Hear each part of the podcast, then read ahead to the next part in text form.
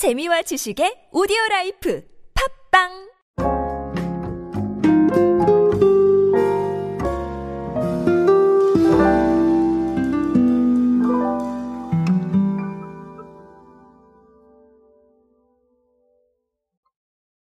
요즘은 용기 시장에도 뭔가 조금 변화의 바람이 불고 있는 것 같습니다. 자, 뭐 용기는 사실은 뭐 친환경과 연관이 되기 때문에 요즘 글쎄요. 주목을 안 받을 수가 없지 않나라고 생각을 합니다. 텀블러나 아니면 뭐 도시락 용기라던가 그런 부분들이 있을 텐데 어, 어쨌든 이거에 맞춰서 최근에 라켄락이 아, 리뉴얼 출시를 하면서 어, 이 타이밍에 예, 전략을 공개를 했습니다. 사실 전략이라고 하면 딴 거는 없어요. 어, 지금 하필이면 이 시점에 왜 리뉴얼을 하고 있느냐 이런 게 중요하겠죠. 자 그래서 몇 가지 어, 통계까지는 아니고 어, 한 가지 통계가 존재를 하는데요. 자 그 통계와 함께 라켄락이 직접 분석한 자료들을 어, 보면서 의미하는 바를 한번 알아보도록 하겠습니다. 안녕하세요 여러분 노준영입니다. 마케팅에 도움되는 트렌드 이야기 그리고 동시대를 살아가신 여러분들께서 꼭 아셔야 할 트렌드 이야기 제가 전해드리고 있습니다. 강연 및 마케팅 컨설팅 문의는 언제든 하단에 있는 이메일로 부탁드립니다.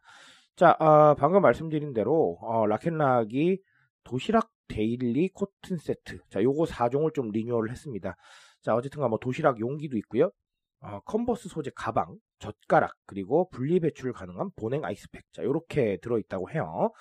자, 그리고 뭐 취향에 따라 쓸수 있다, 뭐 이런 얘기들이 있는데, 어, 쨌든 간 저는 이 제품 광고를 하는 건 아니기 때문에 요 부분은 여기까지만 말씀을 드리도록 하겠습니다.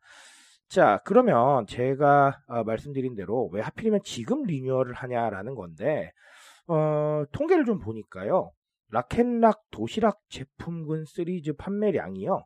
지난해에 보니까 전년 대비 66% 정도 증가를 했다라는 이런 통계가 있다고 해요. 아, 상당히 많이 좀 증가를 했다라고 보여지죠. 자, 여기에 대해서 라켄락 측은 고물가로 인한 lunchflation, 자, 그리고 healthy pleasure 트렌드, 자, 그리고 일회용품 대신에 다회용기를 사용하는 문화 확산, 이런 것들을 어, 주요 포인트로 좀 잡아봤습니다. 맞습니다. 어, 분석을 되게 잘 하셨다고 생각을 해요. 자, 그리고, 어, 어떻게 보면 코로나가, 예, post 코로나 시대로 접어들면서 이 나들이 수요가 좀 더 늘어나서 그런 게 아니냐, 이런 것도 한번은 생각해 볼 수 있을 것 같아요. 자, 어쨌든 간, 어, 다양한 요소들이, 음, 결합이 되어 있고, 그래서, 어, 이렇게 좀 올라갔고, 그리고 이 타이밍에, 어, 이렇게 리뉴얼을 아, 진행을 했다. 이렇게 보시면 되겠습니다. 어, 네, 여러 가지 말씀을 사실 드릴 수 있을 것 같긴 한데, 여러 가지 말씀을 드리면 지루하시잖아요. 그렇죠? 그래서 간단하게만 두 가지를 좀 알아보면요. 자, 일단은, 어, lunchflation이라는 단어 나왔는데, lunchflation이라고 하면, 네, 점심값이 올라갔다라는 그런 얘기입니다. 어, 저도 실제로 느끼고 있고, 여러분들도 마찬가지실 거라고 생각을 해요. 자, 런치플레이션이라는 건 결론적으로 경제적 상황과 연결이 되어 있는 건데요. 우리가 이 경제적 상황에 따른 소비를 획일적으로 말하기는 조금 어렵습니다. 어, 무슨 얘기냐면 아낄 곳은 아끼는데 또 쓰실 곳은 써요. 예를 들면 어, 아껴야 되겠다고 생각하시는 부분은 확실하게 아끼시는데 자, 내 관심사나 아니면 내 취미에 대해서는 또 과감하게 네, 아꼈던 돈을 사용하시곤 합니다. 자, 그러니까 개인의 소비에서도 어, 관심사나 분야에 따라서 굉장히 다양한 스펙트럼이 나타나고 있기 때문에 이거를 무조건 한 가지 방향으로 어, 돈을 안 쓰신다, 어, 돈을 뭐 flex 하신다 이렇게 보기는 조금 어려워진 것 같습니다. 자 그럼에도 불구하고 최근에 어떤 고물가 시대라던가 이런 부분들은 어, 아껴야 될 곳은 확실하게 아껴야 된다라는 이런 부분들을 어, 우리한테 일깨워주고 있는 것이기 때문에 결국은 기업이나 브랜드 입장에서 본다면 우리 제품의 포지셔닝이 어디냐를 보는 게 가장 중요할 것 같아요.